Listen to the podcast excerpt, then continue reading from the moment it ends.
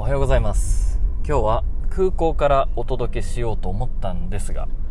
空港結構雑音が多くてですね聞きづらいかなと思って近くの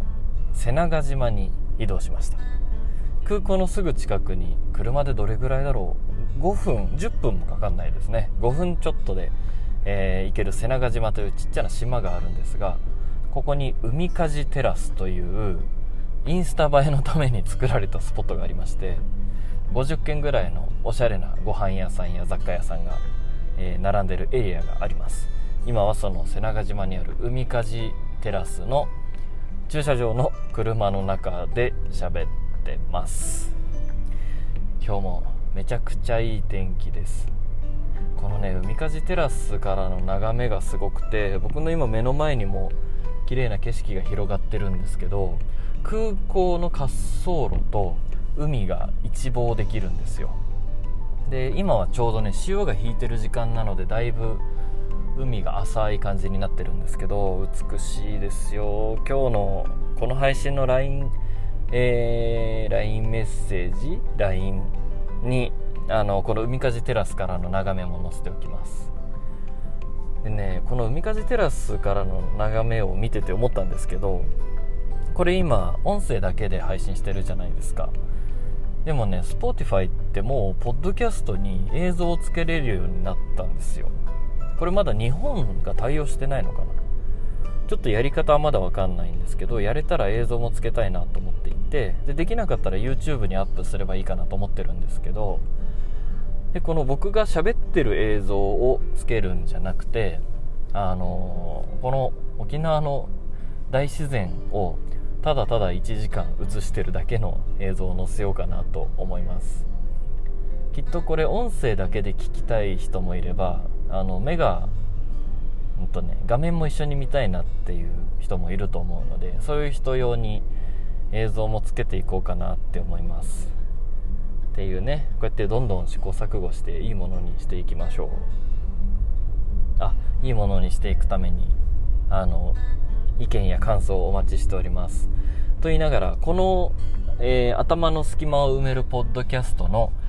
公式 LINE アカウントには返事できないよう返事できないようになってるので僕のことを知ってる人は個人的に LINE をください。はい。ちなみにこの、えー、頭の隙間を埋めるポッドキャストの LINE の返信直接の返信ができないようになってるのは特に深い意味はなくてえー、僕がやりがちなんですけどアカウントいっぱい持つと返事忘れちゃうんです。なので返事忘れを防ぐために LINE アカウントは1つに統合したいなと思ってるので、えー、僕の個人の LINE アカウントでいろいろやり取りをするようにお願いします。あ今可愛いちびっ子がですね隣でこけました。大丈夫でしょうか？立ち上がって大丈夫そうですね。彼は強く育っていくことでしょう。はい。ということで今日はね夢を見たんです。いつも毎日夢見るんですけど今日はいつも以上に色濃く覚えてますね。鴨頭さんって皆さん知ってますか？鴨頭義人さんっていうんですけど、えー、今年 YouTube 講演家としてすごい有名になりまして登録者数も100万人突破。この鴨頭さんが僕のスピーチの師匠の一人なんですね。あの一回見たら忘れないインパクトの見た目なんですけど。今日この鴨頭さんが夢に出てきて鴨頭さんが30人限定でやる、えー、居酒屋での講演会に僕がゲストとして呼ばれるという夢でした。まあ、全く意味がわからないっていうか何の脈絡もない夢なんですけど、まあ、夢ってそういうもんじゃないですか。であの僕がゲストで呼ばれるっていうことが分かってて居酒屋に行ったら鴨さんが「おお同県久しぶり」って言って出迎えてくれてで2人でこう居酒屋の見ず知らずの30人ぐらいのお客さんを相手にセミナーをやるっていう夢だったんですけどなんかねすごい楽しかったんですよ。楽しかった感覚だけ覚えてます。何喋ったか全く覚えてないけど。っていう感じで僕は毎日夢を見るんですけどその夢を毎日覚えてるんですよ。え、印象深かった夢は何日も何年も何十年も覚えてて印象深くない夢はさらっと忘れちゃうんですけどだから今日のこのカモさんの夢とかは結構さらって忘れるだろうなって思ってます。でもね人生で全然忘れない夢があって今日は夢の話を前半していこうかなと思います。一番昔の夢の記憶があれは小学校1年生だったと思うんですけどあの当時僕は東京に住んでいてで東京の家マンション1階に住んでたんですよ。あこれも夢の話ですよ。夢で僕はテレビを見てたんですね。ドラゴンボールを見てたんですよ。ドラゴンボール見てたら外がビカーって光ってで窓をガラガラって開けてみたら空にですね巨大な戦艦が浮かんでるんですよ。超巨大な戦艦。多分 50m 以上あるめちゃくちゃでかい戦艦が空に浮かんでてその戦艦の下がパカッと開いて UFO がですねシュンシュンシュンシュンってこう街中に降りてくるんですよ。宇宙人が攻めてきたんですね。で僕はそれを見てやばいと思って窓を閉めて怖がりながら外を見てたらですねなんとその戦艦の下パカッて開いたところからシュンって出てきた UFO の一つが我が家の庭に着陸するんですよ。こうシュシュシュシュシュってあの皆さんがイメージする円盤型のグレーの UFO です。あれが着陸してうわやばいどうしようってなったらですねその UFO の上がパカッて開いて今度直径2 0センチぐらいの UFO がフンって出てくるんです。でその直径2 0センチぐらいの UFO がフンって出てきてシュッシュッシュッシュッってまたねこう内に入る入ろうとするんですよで僕は窓を閉めてるんですけど謎の力で窓が勝手にガラッて開いてその UFO がね家の中入ってくるんです。でリビングに置いてある座布団の上にプシューって着陸したらその開いた窓から宇宙人が4人ぞろぞろ家の中に入ってきたんですよ。あのグレーの頭が大きい目が真っ黒で大きいみんながよくイメージするあの宇宙人です。あれがぞろぞろ入ってきてやばいってなって僕は冷蔵庫の取っ手をバコって取って「もしもしもしもし」って誰かに助けを求めるんですけど冷蔵庫の取っ手なんで繋がるわけないじゃないですか。でもしもしもしもし今日繋がらないって言って僕は受話器をバンって捨てて和室の方に逃げるんですけど和室の方にもすでに2人宇宙人がいるんですよ。で1人の宇宙人が押し入れをガラッて開けて敷布団を敷くんですね。でもう1人の宇宙人がそこに寝転がってで敷布団敷いた宇宙人が今度掛け布団をかけるんですよ。で宇宙人が布団に寝た状態で。でそしたら他の宇宙人が全員帰っていって和室で僕と布団に寝てる宇宙人が2人きりになってちょっと気まずいっていう夢です。以上。意味わかんないんですけど意味わからなさすぎて小学校1年生だからもう何年前ですか？20年以上前の夢なのにめちゃくちゃ鮮明に覚えてるっていう。あの夢なんでねオチなんかないですよ。急に終わるんで。何だったんでしょうねあの夢は。でも宇宙人が出てくる系の夢ってね多いです。めちゃくちゃ多い。あの夢っぽい夢もあるんですけどえこれ本当は現実なんじゃないのっていうパターンもたまにありまして、まあ、夢の話というか宇宙人の話になっちゃうんで夢の話を続けますね。小学校1年生のこれ寝落ちしながらこの話聞いてたら夢そのまんま出てきそうですね。この宇宙人とかね。面白い。次あの大体僕ドラゴンボール大好きだったんであらゆる夢にドラゴンボールが絡んできちゃうんですけどこれはね小学校3年生の時に見た夢であのドラゴンボールの天下一武道会って分かります？うんとね分かんない人に説明すると一番強い人を決める天下一武道会っていうね格闘技の大会がドラゴンボールの中であるんですよ。で真四角のすごい大きい、うんとね、部舞台って言われてる、まあ、リングですね戦う。相撲でいう土俵みたいなものボクシングでいうリングみたいなものがあって。でね夢の中で僕はそのリングの床がすりガラスになっててそのすりガラスの下に寝てるんですよ。これ伝わりますかね？僕が寝っ転がってる目の前がすりガラスでその上で、えー、悟空たちが戦ってる。ドラゴンボールのキャラが戦ってるっていう状態なんですよね。で天下一武道会がこう進んでってみんな戦うんですけどあのフリーザが攻めてきた、まあ、敵です。フリーザが攻めてきたって言って、えー、悟空がバシュンって飛んでってどっか行っちゃうんですよ。天下一武道会やめて。で次ご飯とかピッコロとかもバッシュンバッシュンって飛んでくんですね。でそしたらクリリンが僕の寝てる目の前にあるすりガラスをパンチでバリンって割ってで僕は起こされるんですよ。でクリリンに「行くぞ!」って言われて僕は「うん」ってうなずいてクリリンと2人でバシュンって飛んでくっていう夢です。これもねずっと覚えてる。あの伝わってますか？この夢の感じ。伝わってなくても続けますね。伝わってることを祈りながら。次に覚えてる夢はねこれめちゃくちゃ短いんですけど世にも奇妙な物語って今もたまにやってるじゃないですか。タモリさんが司会の司会というか案内役の。でちっちゃい頃とか世にも奇妙な物語がもうすごい怖くてでもテレビでたまにやってるから見ちゃうんですよね。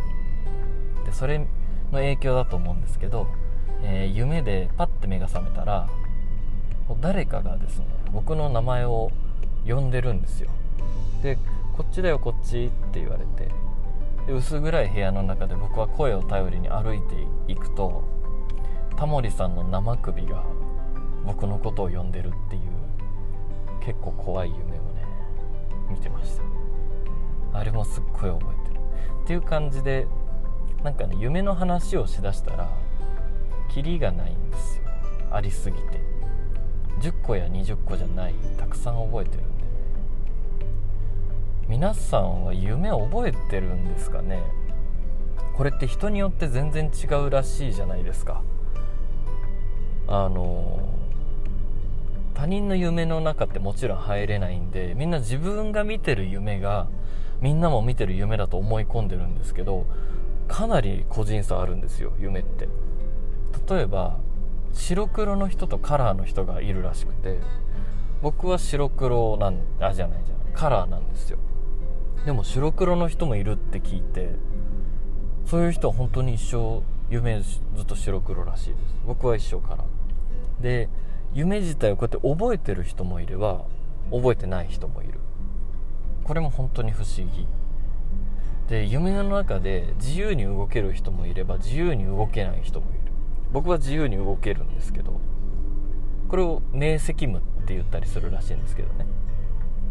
トレーニングでこれはねできるようになるらしいです。僕はたまたま最初からできてますけどこのね明晰夢を見るためのトレーニングプログラムが結構世界中にあってオンラインでね受けれたりするんですよ。なので今夢で自分で自由に動けてなくて、えー、自由に動けるようになりたい人は明晰夢明晰な夢って書いて明晰夢。英語で言うとねルシッドドリームだった気がします。ルシッドドリームとかって調べるとあの夢をコントロールするためのオンライン講座が出てくるのでちょっと誰か試しに受けてみてほしいですね。あの僕の友達が1人それ受けてかなり1年間でかなり自由自在に夢をコントロールできるようになったらしいんで是非やってみてほしい。夢面白いですよね。すみません今ゲップが出そうになったので無理やり止めました。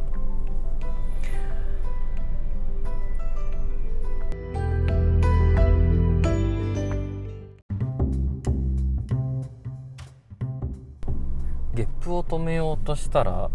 録音も止まっちゃいました。なのでこっから話を切り替えていきましょう。いつもだったらここでフィードリーのえー、記事を掘り下げていくようなことをしてるんですが今思いつきまして逆になんでこれまでこれやってなかったんだろうって感じなんですけどあのこれを聞いてくれてる人たちの質問とか悩みに答えていく時間にしようかなと思います。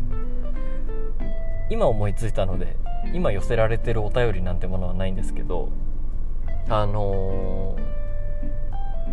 ー、聞きたいこと、えー、解決してほしいこと悩みの種なんかを送ってもらったらここで、えー、みんなとみんなとじゃないか。皆さんにここでお話をしながら解決していけたらいいんじゃないのかなと思っております。ねなんで最初からこれやんなかったんでしょう？というか何で思いつかなかったんでしょう？これは頭の隙間を埋めるポッドキャストなのでこれを聞いてる人は漏れなく悩みがあったり考え事をしてる人なのでそこをね消化できるようにしていきたいなと思います。そして誰かの悩みを聞くことに第三者として聞くことによって自分の悩みが解消されていくことってね結構あると思うんですよ。なのでなるべく多くの人に当てはまりそうな悩みというか質問。多くの人のためになりそうなことを喋、えー、っていけたらなと思います。でねこれ別にこのポッドキャスト宛てに寄せられた質問ではないんですけどあのちょうどね昨日聞かれたことがありましてその話をしようかなと思います。物事を決めることができない。これ多くの人が悩んでますよね。優柔不断という4文字熟語もありますがえー、なかなか決めきれない。右と左どっちに行こう。今日どの服を着よう。大学どこに進もう。付き合ってる人と別れるかこのまま続けるか。もしくは結婚するか。会社続けるか辞めるか。人生はですね決断の連続ですね。あの研究によってめちゃくちゃばらつきがあるんですけど人間は1日に細かい決断まで入れたら300回以上決断してるという人もいれば2000回以上決断してるという人もいて結局どれが正解かは分かんないんですけど数字は置いといて人間は毎日たくさん決断してるってことですね。この決断というものに関してこれは絶対的な答えじゃないですけど僕の中で明確になってる答えは一つあって小さなことほどよく考えて決める。逆に大きなことほど直感に従うです。僕が何かを決める時は基本的に、えー、この原理原則に従ってます。なぜかというと多くの人はね逆をやってしまうんですよ。小さなことほど適当に考えて大きなことほどたくさん考えようとするんですね。でもねちょっと考えてみてほしいんですよ。小さなこと。例えば今日どんな服を着るとか今日どんなメイクをするとか今日どこに行く誰と喋るとか LINE の返事こんな風にするとかね。これって未来がね予測できるんですよ。できません？だいたいこのご飯食べたら自分の体こうなるなって分かりますよね。でこの服を着たら自分はこんな気分になるし周りからこう見られるっていうのもわかるじゃないですか。なのでコントロールとね結果がコントロールできる。結果がコントロールしやすい小さい決断っていうのは僕は徹底的に考えた方がいいと思います。なぜなら意図的にいい結果を埋めるから。そこを適当にするといい結果を埋めないことが多い。一方ですね大きい決断、えー、進学とか就職とか結婚とか引っ越し。これはね計算できないんですよ。考えても絶対に。例えばうんともちろんある程度の予測はできますけどほぼ役に立たないと思います。いい学校行ったら幸せな人生が待ってるか。そんなことないですよね。悪い学校行ったら不幸な人生が待ってるか。そんなことないですよね。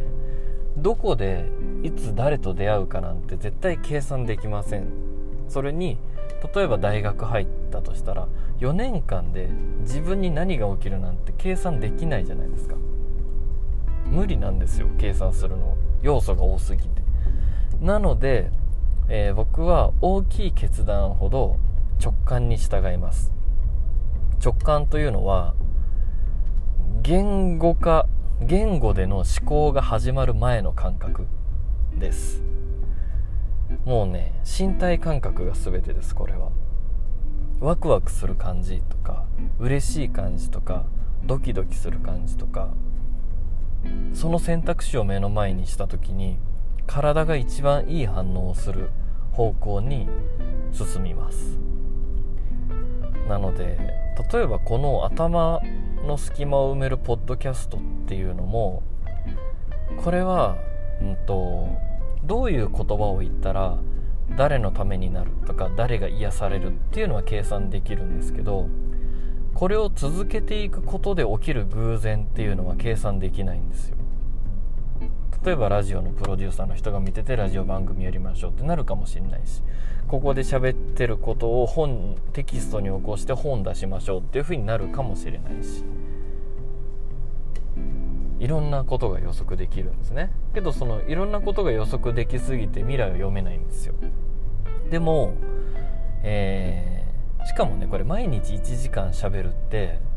僕は労力労力だとあんま思ってないんですけど結構普通の感覚からすると労力じゃないですか。大変というか。でもねこれをやるやるかって自分の中で浮かんだ時に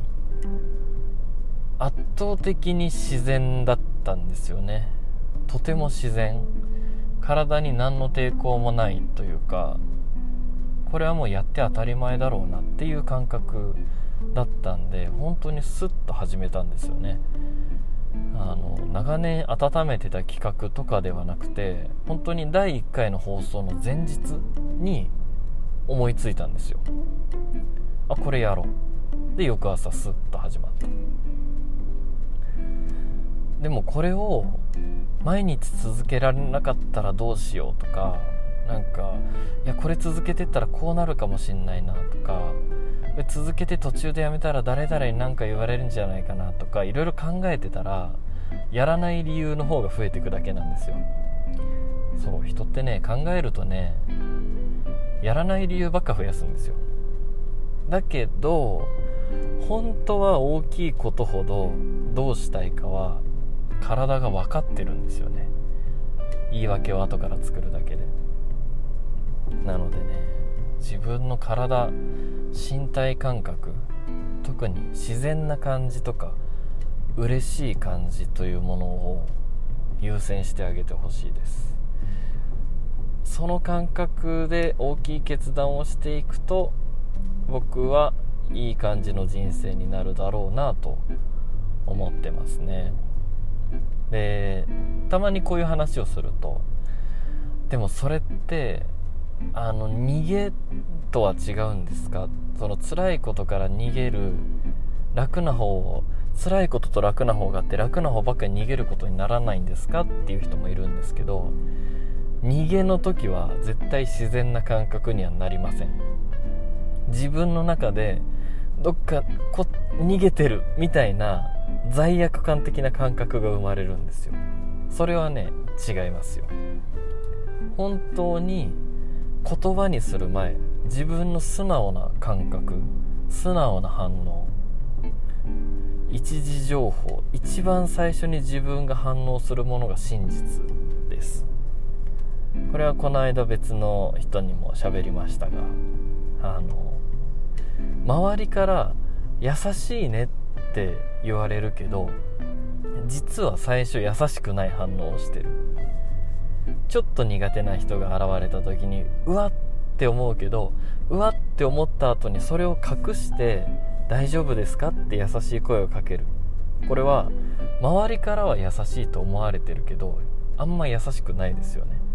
本当はだって違うから。という感じでね話がそれそうになっちゃいましたけど、えー、大きい決断ほど直感感覚自分が一番最初に感じたものを信じる。なぜなら計算ができないから。逆に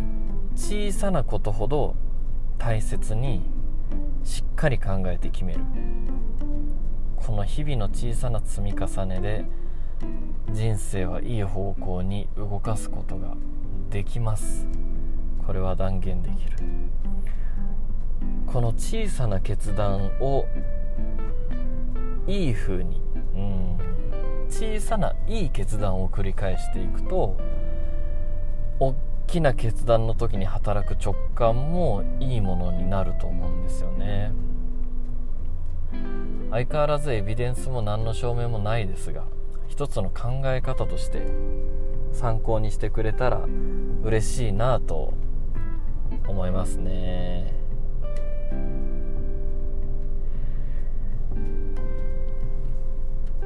どうでしょう？参考になっているんでしょうか？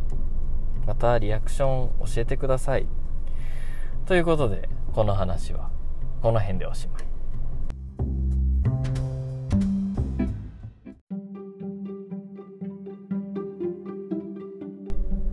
今度は首里城に来ております。今日はですねちょっと変則的なスケジュールでこまごま移動があって、えー、ご飯を食べに行ったり誰かを迎えに行ったりみたいなねちょっと変わった日です。今頃空を飛んでいる、えー、名古屋から来る高校1年生の男の子がですね普段は不登校でお家でゲームばっかりやってるんですがお母さんが行ってこいとあの沖縄に彼を放り込むことにしまして今日から1週間、えー、沖縄生活を彼は送るんです。楽しみですね。そしてきっと人生が変わる1週間になるんじゃないかなと思います。高校1年生15歳16歳かな。1週間親を離れて沖縄で。しかも普段から全然アクティブなタイプじゃないのでどんな感じなんでしょうね。彼は今飛行機で一体何を思って 座ってるんでしょうか。飛行機に1人で乗るのもきっと人生初めてだと思うので。いやー楽しみですね。どんな感じなんだろうな。自分がもし高校1年生だったら今何をしたいか。どこに行きたいか。ほぼ間違いなく起業するでしょうね。でとりあえず稼げそうな仕事を手っ取り早く作って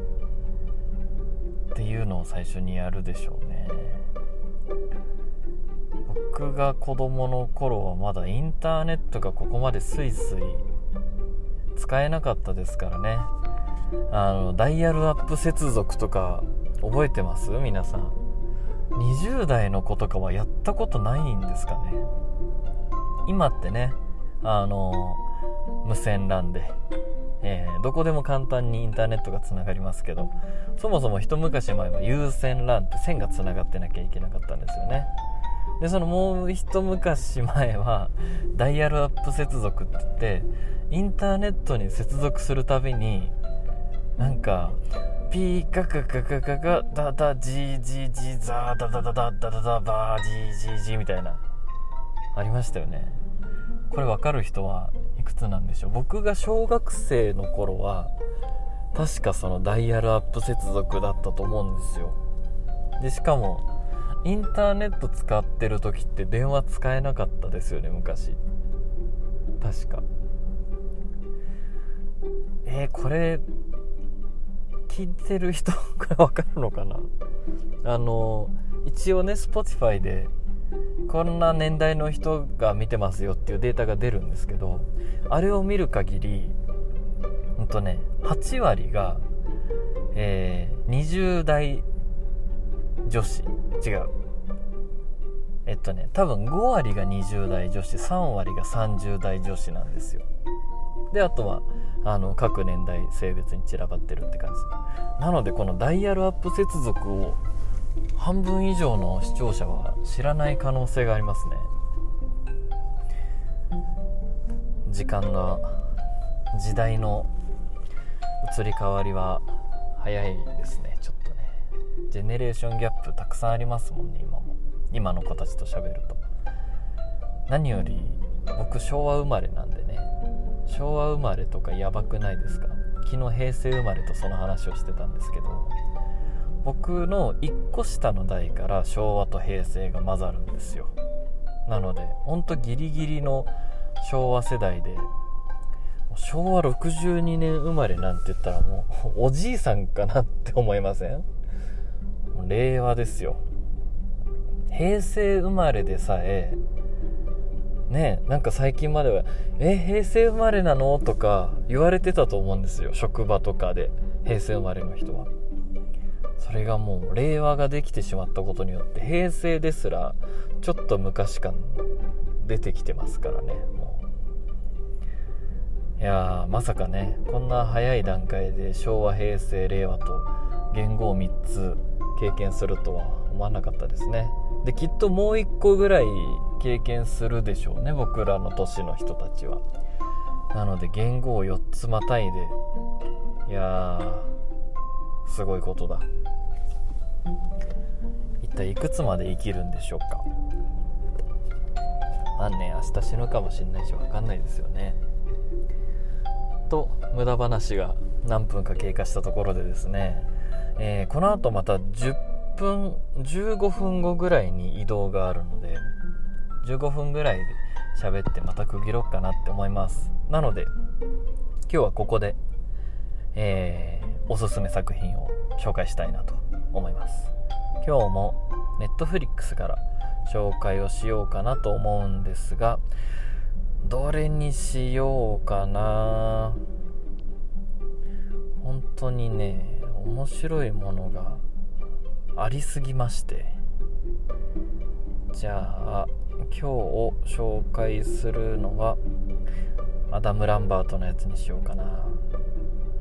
アダム・ランバートのやつにしちゃいますか。いやクッキングハイ。いやわかりました。ラブ・オン・スペクトラムにします。えー、これも Netflix のオリジナルのドラマシリーズ。確かね1話30分ぐらいで見やすいやつだったと思うんですけどタイトルは「ラブ・オン・スペクトラム」自閉症だけど恋したい。これは自閉症の人たちの恋愛模様に密着したドキュメンタリー作品。作り物じゃなくて本当に本当のリアルです。もうねこれはネットフリックスだからできたんだろうなという地上波では絶対こんなのを取り扱うことができないと思うんですよ。というのもスポンサーがつかないとテレビ番組っていうのは作られないのでこういう自閉症の方の恋愛とかすごくセンシティブな気を使う内容っていうのはなかなかスポンサーつきづらいですよね。なので月額の会員費で、えー、撮影も撮影費を賄っているネットフリックスだからできるんじゃないのかなと思います。これはもうね一言で言うとあっぱれですよ。これぞネットフリックスという感じで本当に人々が触れていいのかわからないセンシティブなテーマに真正面から切り込んでます。えー、ラブオンスペクトラム。このスペクトラムっていうのが、うんとね、自閉症スペクトラム症っていう一応ね病気の名前疾患の名前なんですよ。自閉症うんとね。どういう自閉症の方々がどういう方かっていうとコミュニケーションがうまくできなかったり、えー、自分を表現するのがちょっと苦手だったりしてもう本当にねいろんな人がいるんですけどすごい簡単に説明してしまうとうん、コミュニケーションがあんまり得意じゃない人たちです。なのでやっぱり恋愛も大変なんですよね。あの僕の周りにはこのね自閉症の友達とかも全然いるのでそもそも差別をするということすらなんか思い浮かばないぐらい当たり前に友達と接し友達として接してたんですけど世の中にはねやっぱ偏見を持ったり差別をする人もまだまだいます。いやーでもねこの作品見ると多分そんなね自閉症の人への偏見とか差別はねくだらないっていうことが分かりますよ。もうね素晴らしいしなんどっから説明しましょうね。これ、うんと、自閉症の方々方々って言い方もおかしいですね。何て言ったらいいんだろう。自閉症の人たちを、えー、主人公として扱うんでこれって本当に作る側が細心の注意を払わないとちょっと笑いにしただけで弱い者いじめみたいになっちゃうんですよ。でもあのこのネットフリックスの撮影チームは素晴らしくて本当に登場人物一人一人の個性と向き合って真摯な作品作りをしてるっていうのがあの映像の節々から伝わってくるんですよ。あのそもそもコミュニケーションが苦手な人たちなんで撮影されるってものすごいストレスなはずなんですよね。なのでそこへの気遣いとかもすごい伝わってきます。映像を通して。でね、まあ、肝心の内容はというともうね何でしょう。上質な恋愛映画を見てるみたいです。作り物じゃなくてドキュメンタリーで密着なんで本当の恋愛なんですけど何でしょうねもうね。そんじょそこらのラブストーリー映画なんか相手にならない。円滑なコミュニケーション苦手ですから彼らは。テラスハウスみたいにはいきませんよ。もちろんね。でもお互いを理解することに対して一生懸命なのでバチェラーみたいになんかド派手なヘリコプター飛ばして花火打ち上げたりとかもないです。でもねもうこれテラスハウスにもバチェラーにもない純度100%のピュアがね詰まってますよこの作品は。本当に何て言うんでしょう計算してない。自閉症の人たちってコミュニケーション苦手っていうのは自分の感情をそのまま出してしまったり好きなものにまっすぐ好きと言える感覚があったりするんですね。なのでねダイレクトな表現なんですよ。言葉や表情の変化というものが嘘がないというかね。でね視聴者の予想を超えてくるような言語表現。その僕らでは思いつかないような言葉の表現をして何て言うんでしょうね。もうすごいとしか言えないんですけどね。でも本当にただ普通のコミュニケーションを取ることですらストレス感じるはずなのにこうやってネットフリックスの作品に出てくれたっていうだけでもものすごい勇気ですよね本当に。でここに出演してくれた彼らのその勇気が間違いなく自閉症という病気への理解にもつながってると思います。自閉症について知りたいと思ってもやっぱ硬い話とか硬い説明が出てきちゃうんですよ。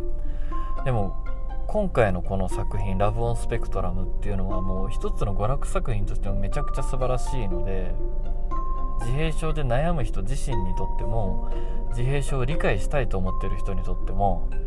あともう本当の恋愛に触れたいと思ってる人にもめちゃくちゃおすすめです。本当に素晴らしい。なのでぜひ見ていただきたい。ネットフリックスラブオンスペクトラム自閉症だけど恋したい。という作品の紹介でした。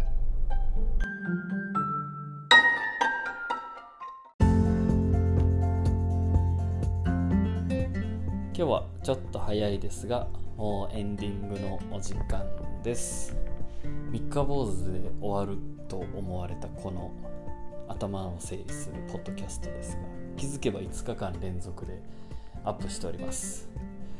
今日みたいにちょっと忙しい日だとまとまって1時間収録ができないので、えー、これから工夫してやっていきたいなと思います。